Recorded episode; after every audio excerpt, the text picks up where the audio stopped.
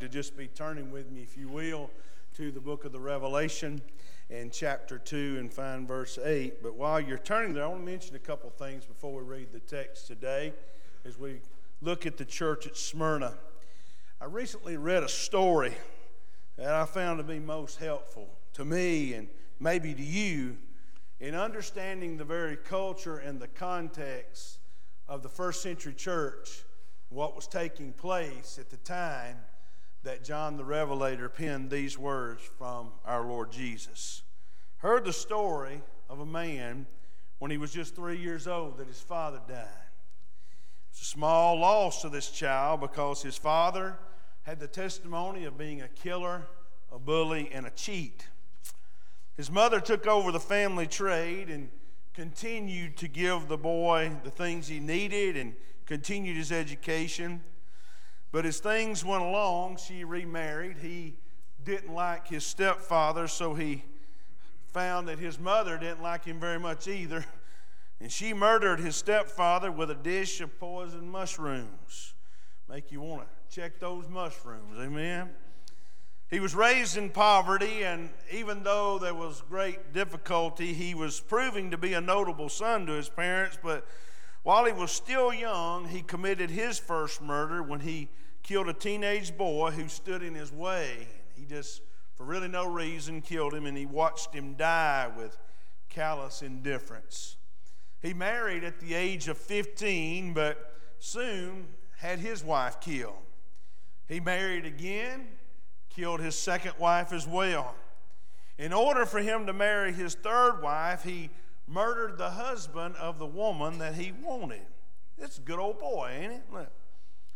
His mother annoyed him so much that he even arranged for her murder. He was a very ugly man physically. He had a bull neck, beetle brows, a flat nose, and a very foul mouth.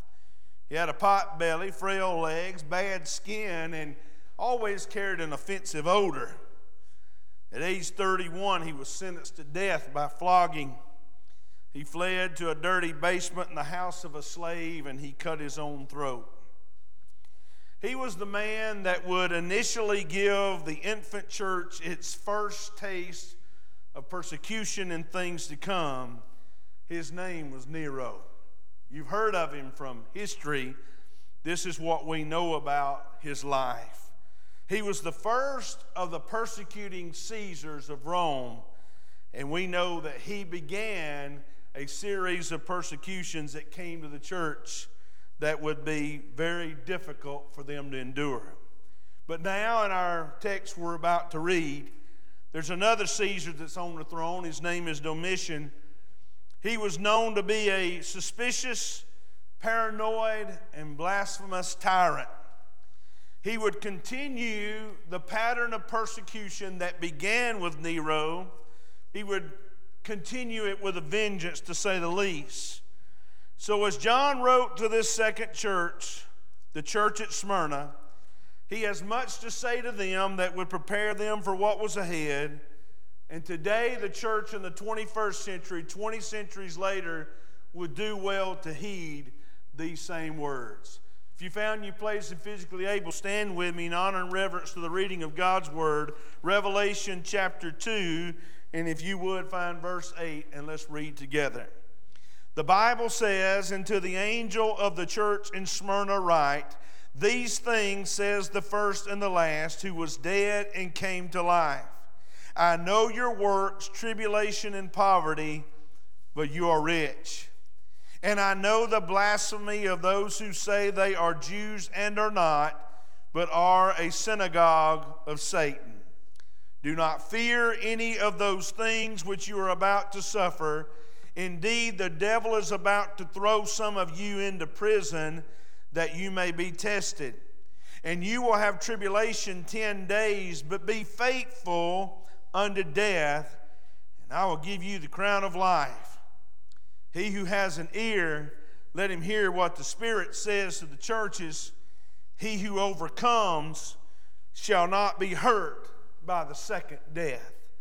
Father, in Jesus' name, we pray that you would take these words that we have read, may they sink deeply into our hearts today, And as we receive the truth of your word, may we respond to the Spirit of the living God who compels us to come and compels us to go.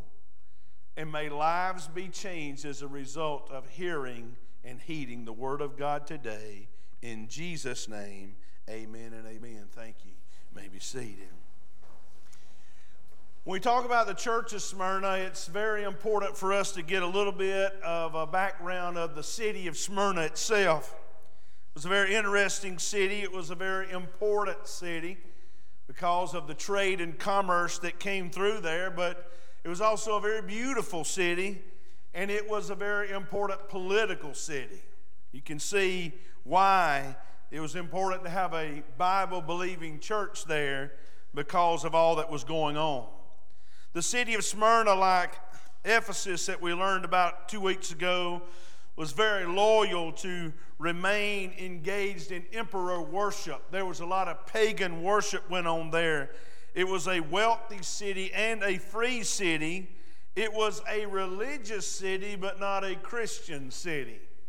There's one thing to be religious because religion is man's attempt to get to God. But Christianity is the opposite of that because in Christianity we know that is where God came down to man. So, ladies and gentlemen, I want you to know, even though it was very religious, it was not Christian.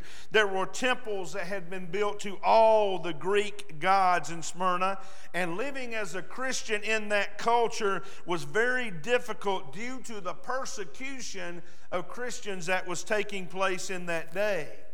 The name Smyrna literally means bitter. We know myrrh being one of those gifts that was brought by the wise men to Jesus that was a foreshadowing of his death because it was a spice that was used in preparation preparing bodies for death after death for burial. It means bitter and without a doubt the bitterness that was toward Christianity was very evident in the city of Smyrna and the church needed a word from the Lord I'll encourage you this week when your Alabama Baptist comes in the mail and you look on the back page and there's our newsletter. If you don't get that, write your name and address on the slip and drop it in the off plate. Put Alabama Baptist. We'll make sure you get it. It won't cost you a dime. But if you read that this week, I wrote something in there that I learned from Henry Blackaby that I shared with the men in the prayer room this morning. It's possible to deliver a sermon without having a word from God. Amen. And I want you to know today that church needed a word from God. And I want you to know the church at Heflin, Alabama needs a word from God. Not just another sermon, not just a series of theological talks. We need a word from God. Amen? And I want you to know that's what we desire to bring to you today because that church needed a word. We need a word because without a word from God, we are left to ourselves and we will do what is right in our own eyes. So, as we look at this church today, I want you to walk through the text with me and I want you to listen aggressively. As I told you, we'll probably get through verses 8 and 9 today on the first part of this church because there is so much for us to learn. Notice that we find, first of all, that the Lord speaks to this church and he talks about his awareness of their conflicts. See, as our Lord begins to address the church at Smyrna, he does so by reminding them of his identity in verse 8 and his infinite nature in verse 8. He is also reminding them of him being eternal and sovereign. He reminds us that time is in his hands and that he has authority over time as well as death and life. Amen. I'm grateful we serve a Lord like that. He has always been aware of the circumstances of His people, and He always will be. So, as we talk about an awareness of the conflicts, there are four parts to that I want to bring to your attention this morning. The first is He talks about His witness of their works. Jesus gave them two words in the opening verses that really should bring comfort to all of our hearts today, 20 centuries later. And these two words are the words I know, I K N O W, I know. When we read those words from the lips of the Lord Jesus, it reminds us that He is aware and active in our lives. He knows what's going on.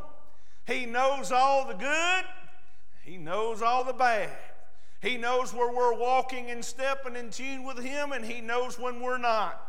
So, ladies and gentlemen, knowing that He knows also brings comfort, but it should draw us to make sure that we live in total humble repentance before God so that He will witness our works as the world witnesses our works and bring glory to Him.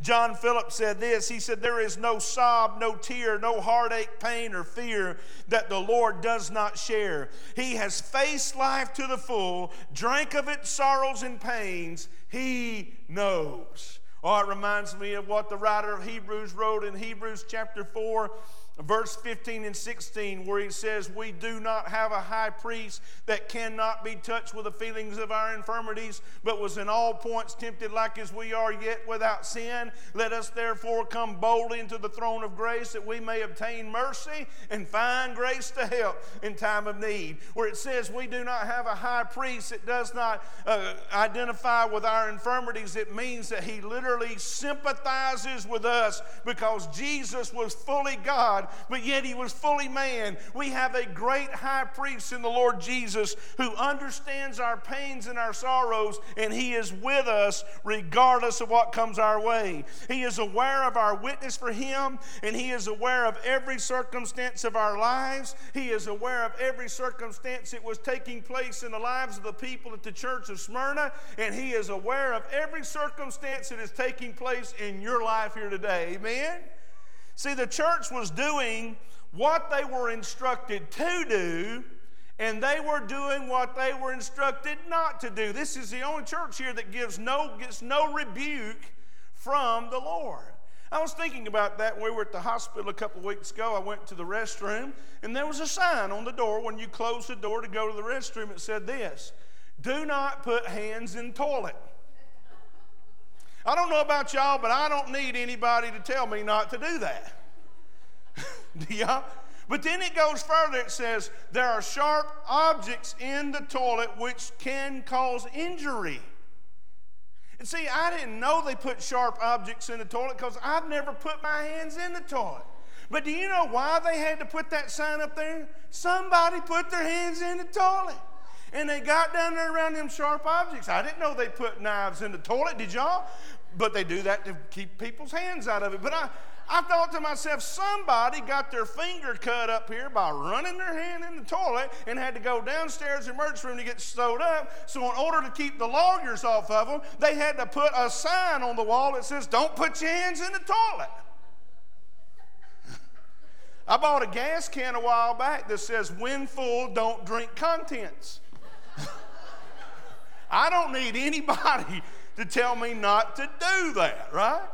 But do you know why they put it on the can? Somebody drank some gas. Go figure, right? No, but this church was doing the things they were told to do and the things they were told not to do. So he understood the witness of their works, but it goes a step further. Notice also that he talks about the trials of their tribulation. The word tribulation literally means pressure. We all know what pressure is. We all live in a world that's filled with stress and pressure. This is no foreign subject to us. But the church at Smyrna was facing intense pressure due to one thing due to the fact that they were completely faithful to Christ regardless of the cost. John MacArthur said this He said, The purest Christian graces are those forged in the furnace of adversity. I'm going to say that again because some of y'all are y'all do y'all y'all write this stuff down, and I think you need to hear it again. If you don't write it, maybe God will write it on the tablet of your heart. But listen, the purest Christian graces are those forged in the furnace of adversity. If we never had adversity, we would never see our need for God. Old time preacher, Oliver B. Greene, way back yonder. Here's what he said He said, We, the church, flourish best and are richest when we suffer. When the church is persecuted, it spreads like wildfire. When the church is at ease in Zion, God's work suffers sorely. You that are students of the scripture know that the Bible teaches us in the book of Acts, chapter 8, that something happened right after the death of one of God's choice servants, Stephen. That when Stephen died, that he was carried to his burial and great lamentation was made over him because he was a leader. He was a godly man. He had been stoned to death. He was in the presence of God now. They buried his body and great persecution became, and the church was scattered. What happened when persecution came? It got them out of their comfort zone and it scattered them to take the gospel to other areas of the world. Ladies and gentlemen, the church flourishes when we go through the greatest difficulties of adversity. The Greek word also that is used here describes a troubling pain of war and the pain of childbirth. Ladies, y'all know what that's about. Oh, my goodness, I experienced that twice, and I wasn't even one giving birth. When that was over, I was wore out. Some of you guys are, I know what you're talking about, right?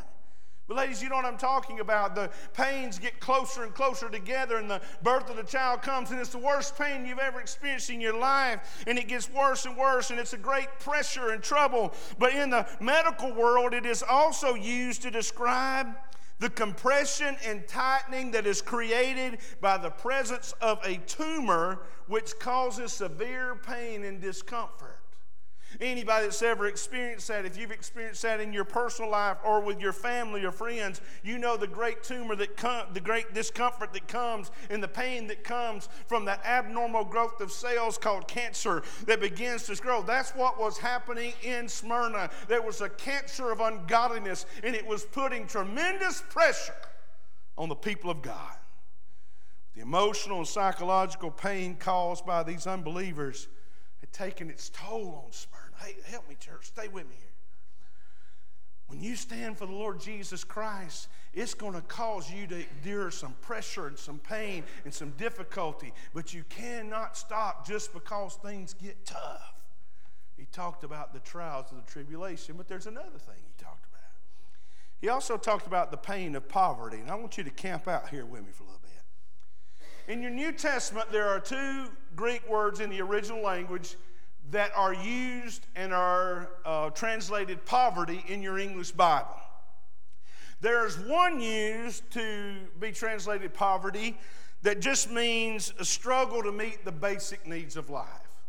Just kind of the basic struggle we all have from time to time, and maybe at some points of our life harder than others. We've all experienced time when just the basic things seem to be a struggle. That's one word, but the word used here is not meant for that. The word used here goes beyond that. The word in the original language for poverty in this verse means possessing absolutely nothing. And not just a struggle to meet the basic needs of life, not just a struggle to buy groceries and gas and get back and forth to work, but this is not having anywhere to go to work, not having anything of your own, and constantly being under threat that what you do have will be taken from you. The believers at Smyrna were subjected to such persecution that they were destitute. Everything that they had was always in danger of being taken away. Many were slaves and had been had become the victims of being stripped of their belongings. Many who had businesses could not do business because the unbelieving world would not take care of them, or they would come and damage or destroy their business. These people possessed absolutely nothing. When I think about this church, it reminds me of what the Apostle Paul said in 2 Corinthians chapter 8, where he says, Moreover, brethren, we make known to you the grace of God bestowed on the churches of Macedonia, that in great trial and affliction, the abundance of their joy and their deep poverty abounded in the riches of their liberality. For I bear witness that according to their ability, yes, beyond their ability, they were freely willing. Uh, did you hear that? Paul was talking about the churches of Macedonia and he was commending them and he was saying, listen, even though they were destitute, even though they possessed really nothing, even though they were without, even though they were constantly under fear of what they might have being taken from them, they continued to give. They didn't just give up to their ability, they gave beyond their ability. I've often wondered about this in 21st century America where we are blessed Anybody with me today? I've often wondered in 21st century America what God might do with one local church if we gave not just to our ability, but beyond our ability. If we gave of our tithe, if we gave of our time, and we gave of our treasure, and we gave of our talent, if we gave those things beyond our ability, what might God do with a church like that? Hmm.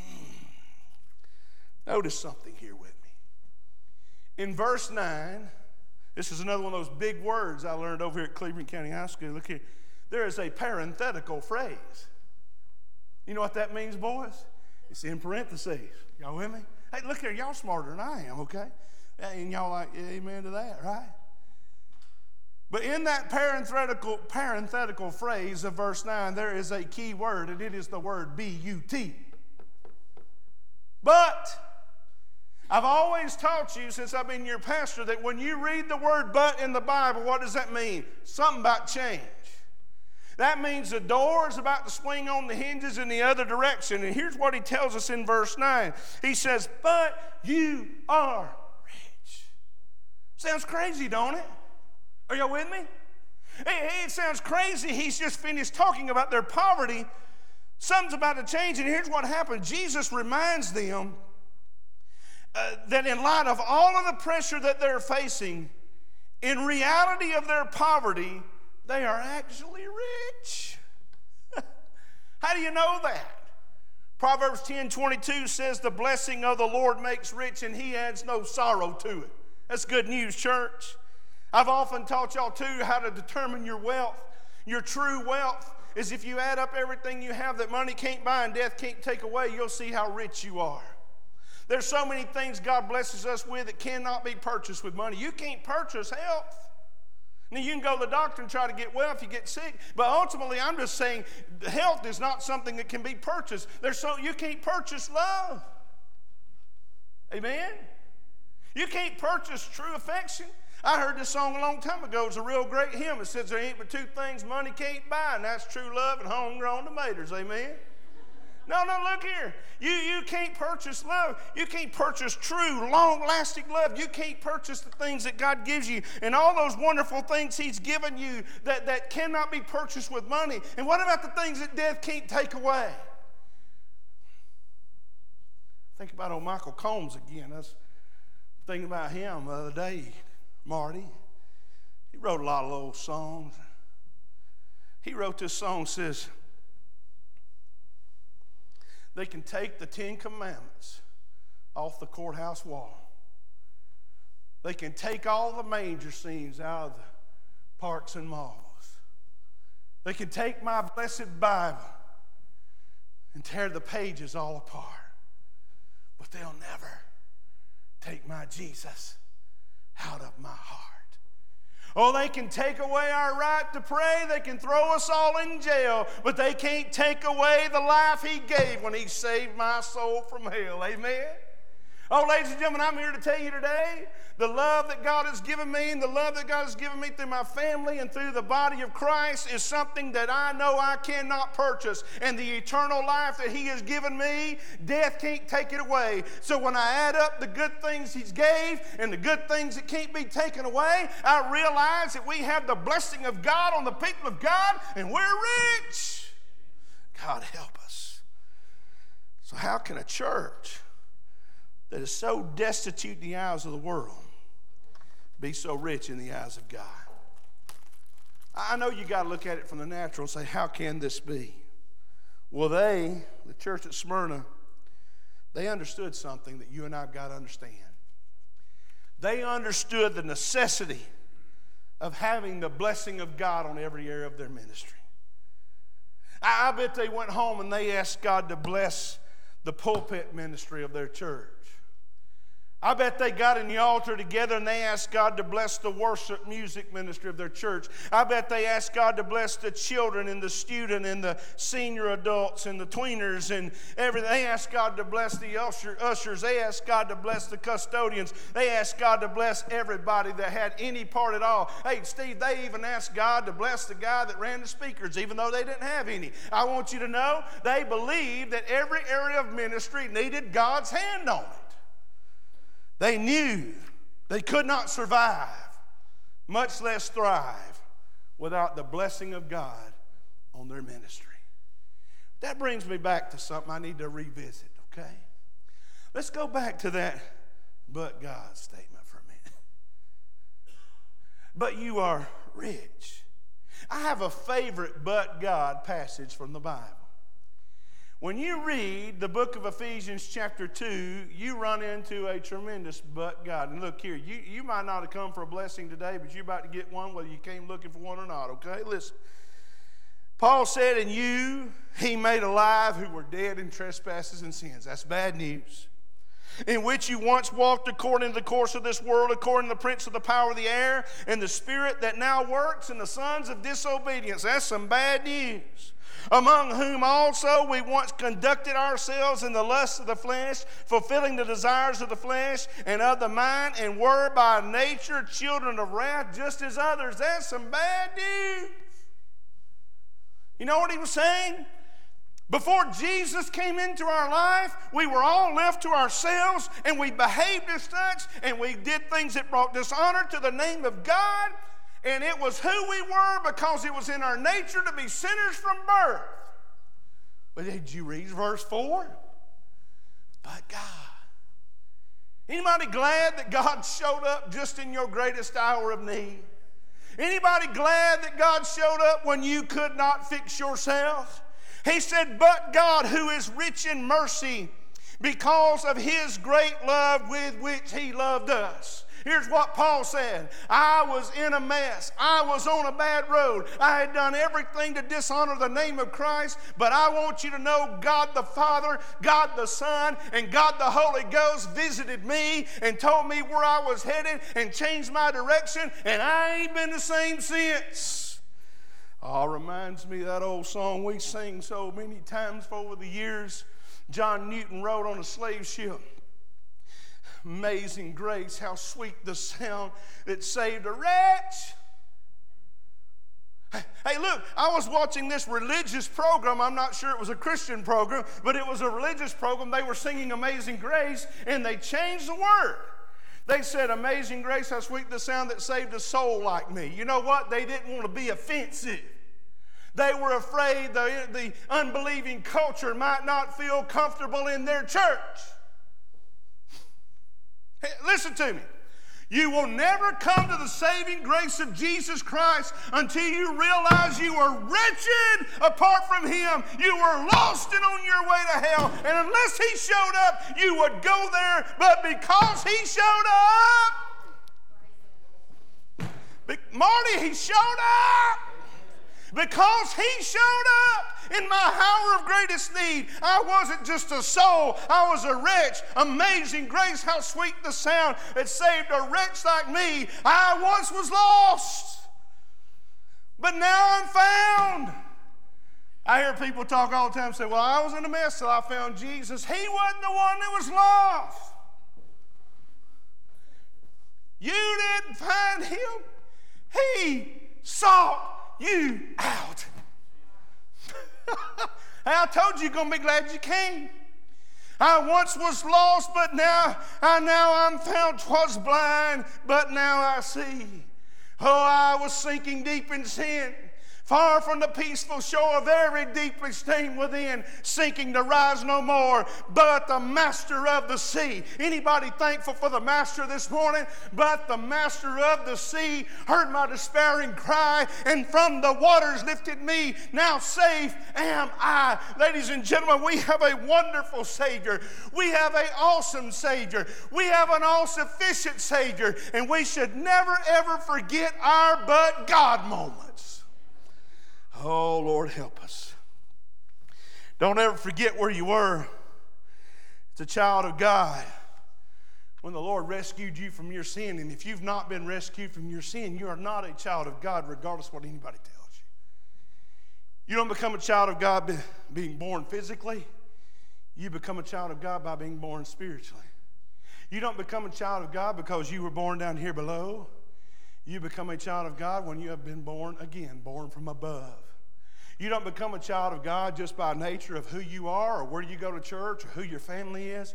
You become a child of God when you agree with God about your sin, that you are a sinner, you repent of your sin, you agree with Him that it is wrong and that you cannot save yourself. You cry out to Him for salvation, you acknowledge Him as Savior and Lord, and you believe, according to the Scriptures, that God raised Him from the dead. The Bible says, then you will be saved. And when you are saved, you become a child of God. Amen? Don't ever forget where you were when He cleansed you and freed you from all your guilt and all your shame. And also, don't just forget about all that He gave you. Don't forget about what He took away. Don't forget about all those things, but as you remember what He took away, remember what He's going to give you in the future.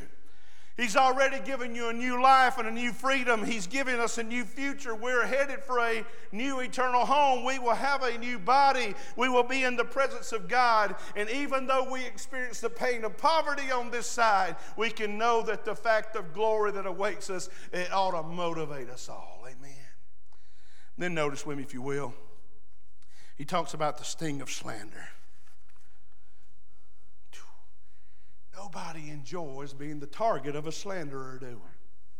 I bet if we all took a poll today, maybe we took a private poll, and we just handed out a piece of paper and said, Have you ever been the victim of senseless slander? Has anyone ever spoken anything about you that is not true, that could not be substantiated, couldn't be proved, and is just totally false, but it really hurt you and broke your heart? Have you ever been the victim of this type of behavior? I would imagine most everybody, if not everybody. And if you haven't, then you need to answer the call to preach, become the pastor of a local church, and I promise you it'll happen really fast for you. Really will. Really will. we don't do that. See, the believers at Smyrna were targets of unbelievers and self righteous people, the Jews that hated Christianity. I want you to know the, the word in the original language for slander is the word blasphemia, which means cruel speech and verbal abuse. Of course, it's where we get our English words blaspheme and blasphemy. It is the strongest word in Scripture that is used to describe character assassination.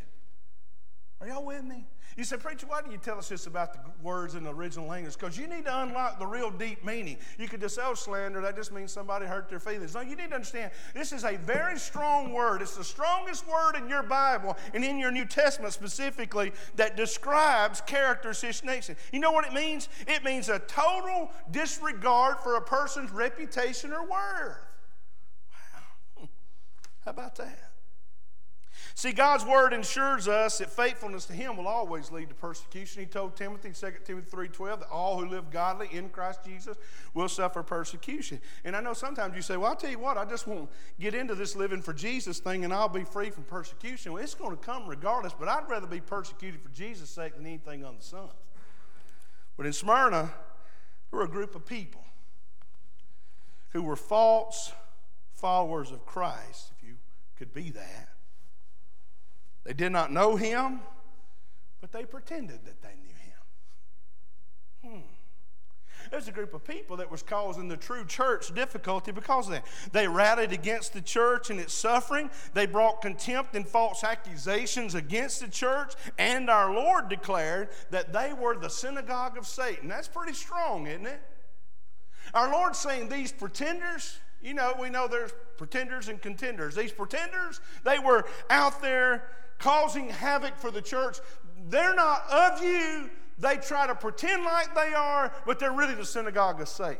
Oh my goodness. Here's what John MacArthur said. He said, This group assembled to plan the attack on the church. In doing so, they were doing Satan's will. They may have claimed to be of the synagogue of God, but they were just the opposite. Now you say, Preacher, help me now. Okay, help me. You've told me. How do I make application to today from that? Well, I'm so glad you asked because I want to help you, okay?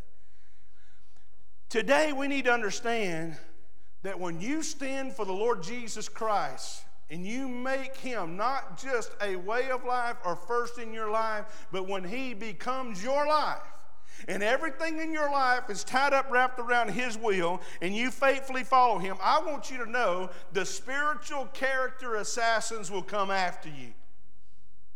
I'll never forget sitting in a seminary class in New Orleans Seminary, and my professors had a guy that was taking his first church.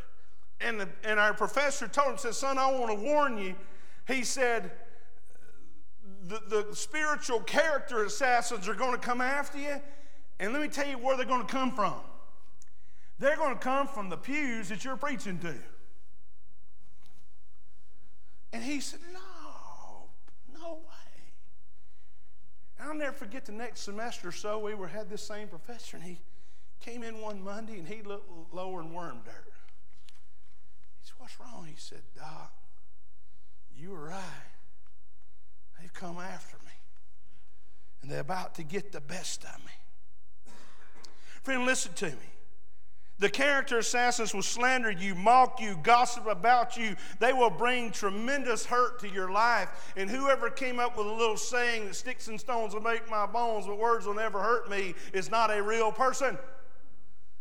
That may sound all cute and warm and fuzzy, but that is a lie.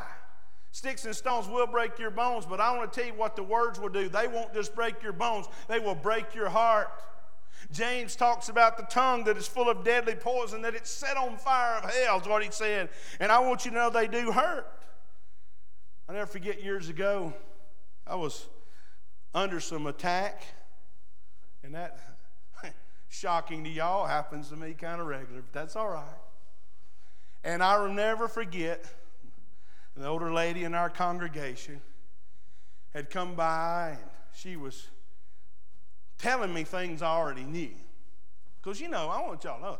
I know a lot of things I don't say that I know, and I hear a lot of things y'all never know that I hear. And when people talk about me, I, I usually hear it before you realize it because those people that you're saying, don't tell nobody, guess what they're doing? so this lady came in and she just explained, and she had this phrase. She said, Now, Pastor, she was a very eloquent speaker person. You know, them jaws of people, they just eloquent, right? They think they're more an hour ahead of us. But anyhow, she says, Now, Pastor, we have been talking among ourselves. I said, That's the first problem. We've been discussing among ourselves. And she started telling me all these little things. I said, I tell you what. I said, Miss Ann, her name was Ann. I said, Miss Ann, I said, I'll tell you what, I want you to do me a favor. When you hear people saying slanderous gossip things in the community, especially if it's, you know, about me personally, whatever. I just appreciate it if you would just find the person that's saying that and y'all just come up here and talk to me about it. And let's just talk about it and fix it, work it out, instead of just everybody forming an opinion and yibbity, yibbity, yibbity, yabbity. That's all it is, yip yap. That's the Greek word for it, yip yap, right? But yeah. And I said, so y'all just come up here and see me, and we'll, we'll stop all this ridiculous stuff. And she just looked up and so, Pastor, let me ask if I'm hearing you correctly. I said, Okay. So she regurgitated to me. You're asking me that when there is gossip about you in the community, that, that I need to come and talk to you and bring the person with me that's gossiping about it and get it worked out right here in your office. I said, Yes, ma'am, that's exactly what I'm saying. Isn't that what the Word of God teaches us to do? And she says, Well, Pastor, there's only one problem. I said, Well, what's that, Miss Ann? She says, Well, then we'll be up here every other day. How do you? I said, well, bring it on. You know, come at me, girl. But I just like, ain't that something? I don't know about you, but I'm real busy in my life, and I've got more to do to occupy me than to think bad things about you. Amen. I really don't. And I want you to know when I think about you, I really, really, really, and some people make it harder than others, but I really try to think good things. Why? Because I want God's best for you. I want God to use you. I want God to take your gifts and use them for His glory. And I believe that's very important. See, when God blesses your church, people will talk and say the most awful things about you and your church. When God begins to use your church, I'm telling you, Satan will bring up the hounds of hell to try to assault your church, to thwart you from the work that God has called you to do even church folks. Satan will do whatever it takes to stop you from doing God's will. So let me leave you with this today, okay? This is not on the screen. Verse 9 is as far as we're going to get. But I want to leave you with these things, and it's real simple. You might want to jot them down. You've got three choices that you can make when you're persecuted. Listen to me. You're going to make one of them. Of these three, you're going to make one either, either consciously or unconsciously or subconsciously or whatever. You're going to make one of these three decisions when you're persecuted. Here's the first thing you do. First, some people choose the option to give up. or that four letter word that I hate so much, the word quit. They quit. Hmm. Now, I want you to hear me. You may choose this option. You may choose to walk away. You may choose to turn your back on the Lord, and you may allow the devil to entice you to give up on Christ. You may allow him to entice you to give up on the work of the Great Commission. Why? Because you say the pain is too much. You can save yourself from the pain if you just give up, but you're going to stand before God disobedient. So giving up's really not the best option. There's a second one. If you don't give up, you may choose the option to just go along. Uh, see, those that give up quit, those that go along compromise. You may say, Well, I'm not going to just give up, I'm not going to just walk away, but I, I'm just going to become a chameleon Christian. I'm just going to blend in so that I don't stand out. I don't really want to be heard from or nothing else. I just want to just fit in. Here, here's what you can say that is the way people live when they want to practice Sunday Christianity. There's a major problem with that today's church. It's been a problem throughout the ages. It was a problem in Smyrna's day. It's a problem now where people want to pretend or even resemble a Christian on Sunday, but their testimony between Sundays is anything but. You just go along. When the persecution comes, instead of stepping forward and standing out for God, you just go along because you, you don't want to upset anybody. You don't want to rock the boat. So you're either going to give up, you're going to quit, you're going to go along, or you're going to compromise. And there's a third choice, and I hope you pick this one. If you don't give up and you don't go along, then you're going to have to get going. you're going to have to get going. You know what this means? You refuse to let the devil win. You refuse to let him get one battle over you, nothing at all. You refuse to get him to cause you to halt. Regardless of what he throws at you, you keep going. And I want to tell you something, friend. This is a difficult thing to do, and it's got harder through the years, but I want you to hear me. There is a man named Jesus who strapped a cross to his back, went to Calvary for you, and that's a reason for me to get going, even if it causes suffering. I was reading the other night in the hospital this book by Paul David Tripp entitled Suffering. And I want to leave you with something he said that really goes with this that I believe might help you and encourage you today. He says, We're all like pilgrims on a great spiritual journey. We're living in an uncomfortable world of tents and temporary locations. And all the hardship and loss we face are designed by God to prepare us for our eternal home. I want you to hang your hat there. Stay with me. God is working through our hardship to pry open our hearts, our hands, and loosen our hearts from our tight grip on the here and now. Did you hear that? He's allowing these difficulties to pry open our hands and loosen our hearts to that tight grip we have on the here and now. He's working to release us from the hope that this present world will ever be the paradise our hearts long for. He's employing suffering to produce in our hearts a deep and motivating longing for a much, much better eternal home. That's the promise of His grace to us all. Now, listen here, and I'm done. What we suffer isn't a failure of God's plan, but it is a tool to bring us in line with God's plan so that we will love what He's prepared for us more than we love our present comfort. Did you hear that? you're suffering physically, spiritually, financially, whatever it might be.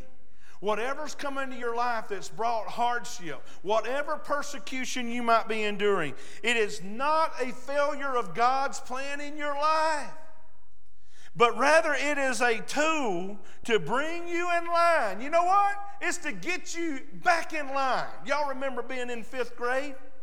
Mr. Jimmy Howe, y'all remember Mr. Jimmy Howe being fifth grade teacher? Before they had carpet on the floor and had those little block tiles. What block did we walk on to the lunchroom? Fourth block. Fourth block from the wall. And if you walked on the third, you know, you've seen the picture of the guy that goes down the hallway with a paddle behind his back in his belt. Used to really happen. And you got in that fourth block and you walked in line in that fourth block to the lunchroom. You didn't get in the third, you didn't get in the fifth, you didn't get in the second, you didn't get closer, you didn't get further away. You got in line. And if you got out of line, there would first be a kind back in line, boy. But if you just decided, you know what, I want to walk on the third block, do you know what? You're about to pay the price for rebellion. The suffering that we face in this world is a tool to bring us back in line with God's plan. So that what? So you will have a greater love for what's coming than you have for what you got right now. I don't know about y'all, but the longer I live in this world, the less I like it. But I meet a lot of people that really love know why, but they do. But God is preparing the hearts of His children to get more excited about what's coming than what's going on right now. I don't know what suffering you might be enduring, but I know if you're there, He's there. And if you're not, you will. You're in a storm, coming out of a storm, headed to your next storm. You will. And will you allow God to use it as a tool to get you in line? Or will you just determine you're going to walk on the third block even when He says the fourth? The choice is yours. But you just can't make no choice because you're either going to give up, go along, or get going. Church, hear, hear my heart. It's time to get going. It's time to quit giving up. It's time to just quit going along. It's time to quit quitting, and it's time to stand. Thank you for today. Lord, thank you for this word. God, how it, how it just burns in my soul. How it challenges me over and over to make sure that my heart is beating with yours. God, I pray today for every person that I have been so privileged to stand before. God, I pray that if they are in danger of giving up, that today will be their but God moment. If they're just kind of going along not making a stand, God, that today would be their but God moment. And God, for those that keeping on, keeping on, and those that are getting going. God, I pray that you would continue to be their strength, their source, their sword, and their shield, their strong tower in time of trouble. That you would just hide them beneath the shadow of your wing. God, today let us not fall victim because things are tough around us. God, thank you for the testimony of the church of Smyrna. Oh, God. How it had been easy for them to quit. They endured the pain, they endured the tribulation, they endured the slander. God, today in this house, if there are those that are just checking off boxes, just trying to be a good boy on Sunday or a good girl for Sunday, not radically been changed by the power of the cross and not living in the power of the Holy Spirit today, God, I pray today to be there but God today. I pray you'd move mightily among us. In Jesus' name. Heads bowed, eyes are closed. Here's the invitation today. Whatever you need from the Lord, I know He has the answer. Whatever we can do to help you get a hold of heaven, that's why I stand down in front of this church every week. It's not because I want to be up front and not because I want to be seen, that's for sure. The reason I stand here and pour my heart out to you is because I care about your soul. I care about your family. I care about where you spend eternity, and I care about how you live between now and then. Whatever you need from the Lord, you come. If you don't have a relationship with Jesus and you need to be saved, I plead with you to come today. Because you will not go to heaven apart from being born again. If you need to make things right with God, maybe you're saying, Lord, I feel like I'm in danger just kind of compromising. Don't keep, don't stay there. We're not going to throw rocks at you. We're not going to make fun of you. We're here to lift you up, not push you down. Maybe you've gotten close to quitting before. Maybe it's even now. Maybe today the Word of God and the Spirit of God has inspired you to not give up. You just need to spend a minute in the altar saying, God, I thank you. I'm not going to quit. I'm going to keep going on. Whatever it is the Lord bids you to do today, I pray you'd honor God with your decision. Father, in Jesus' name, may this invitation bring you glory. And God, may lives be changed forever because of the gospel they heard today. In Jesus' name, amen and amen. Let's stand to our feet.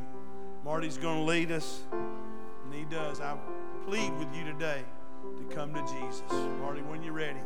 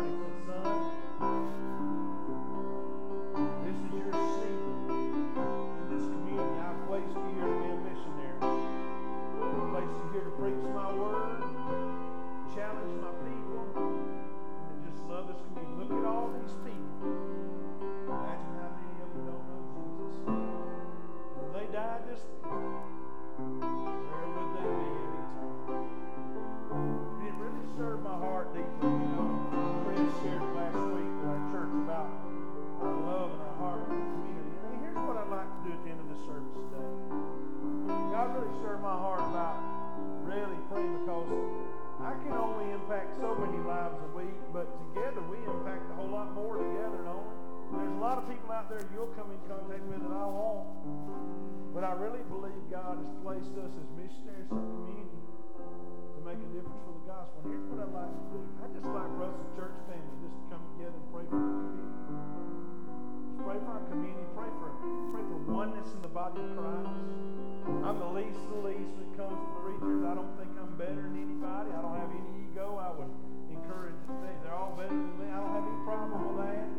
It's not about being the best preacher. It's not, it's not about, but it's about being a people of God on a mission with God to touch the community. It's hurting. You know hurting? You know why? Because a lot of people want to quit. There's a lot of people compromising. And they need a, a testimony of people who are getting the I want to be a part of that people, don't you? I believe you do too. So here's what I'm going to do. Last year we played, if God will allow you and you would want to join us, I'd invite you. We're just going to gather in the altar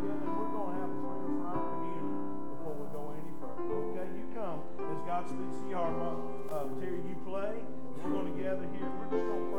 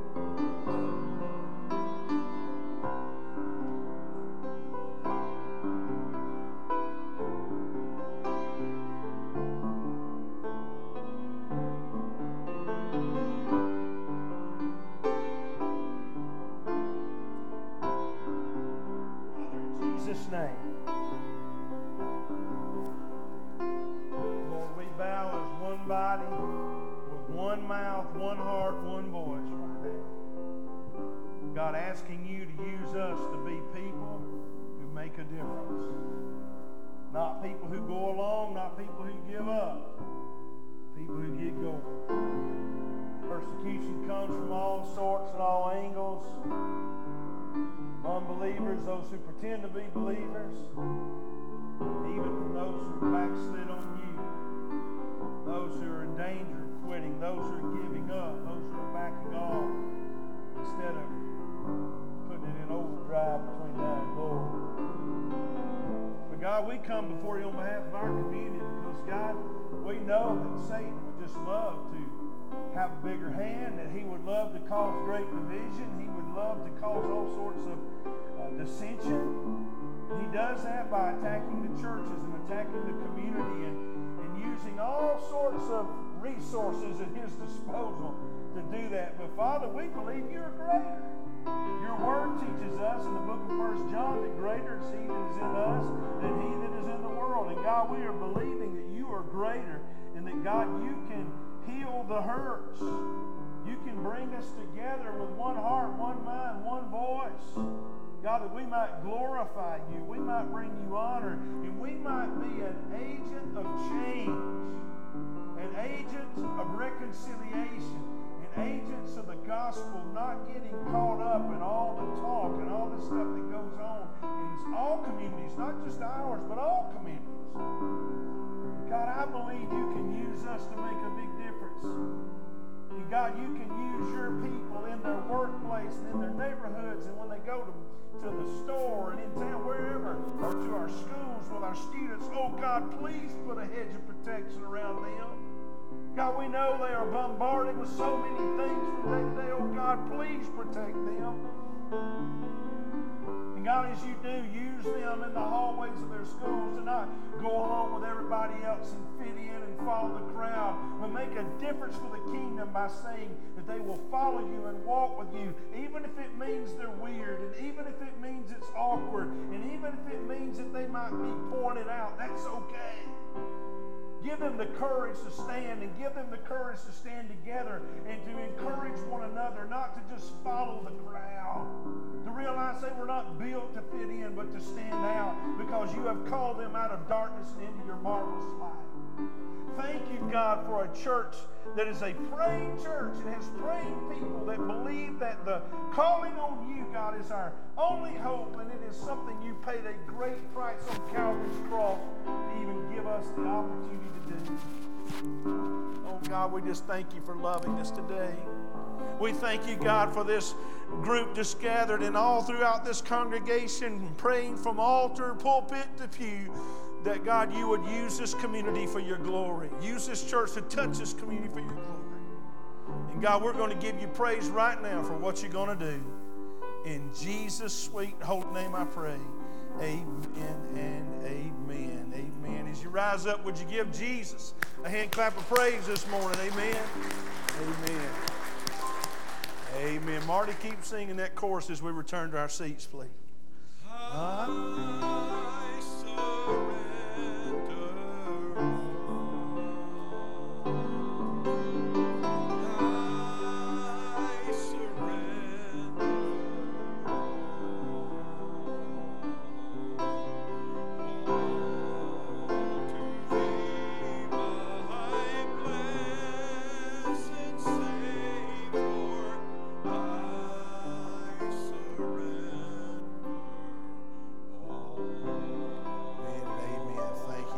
Thank you so much.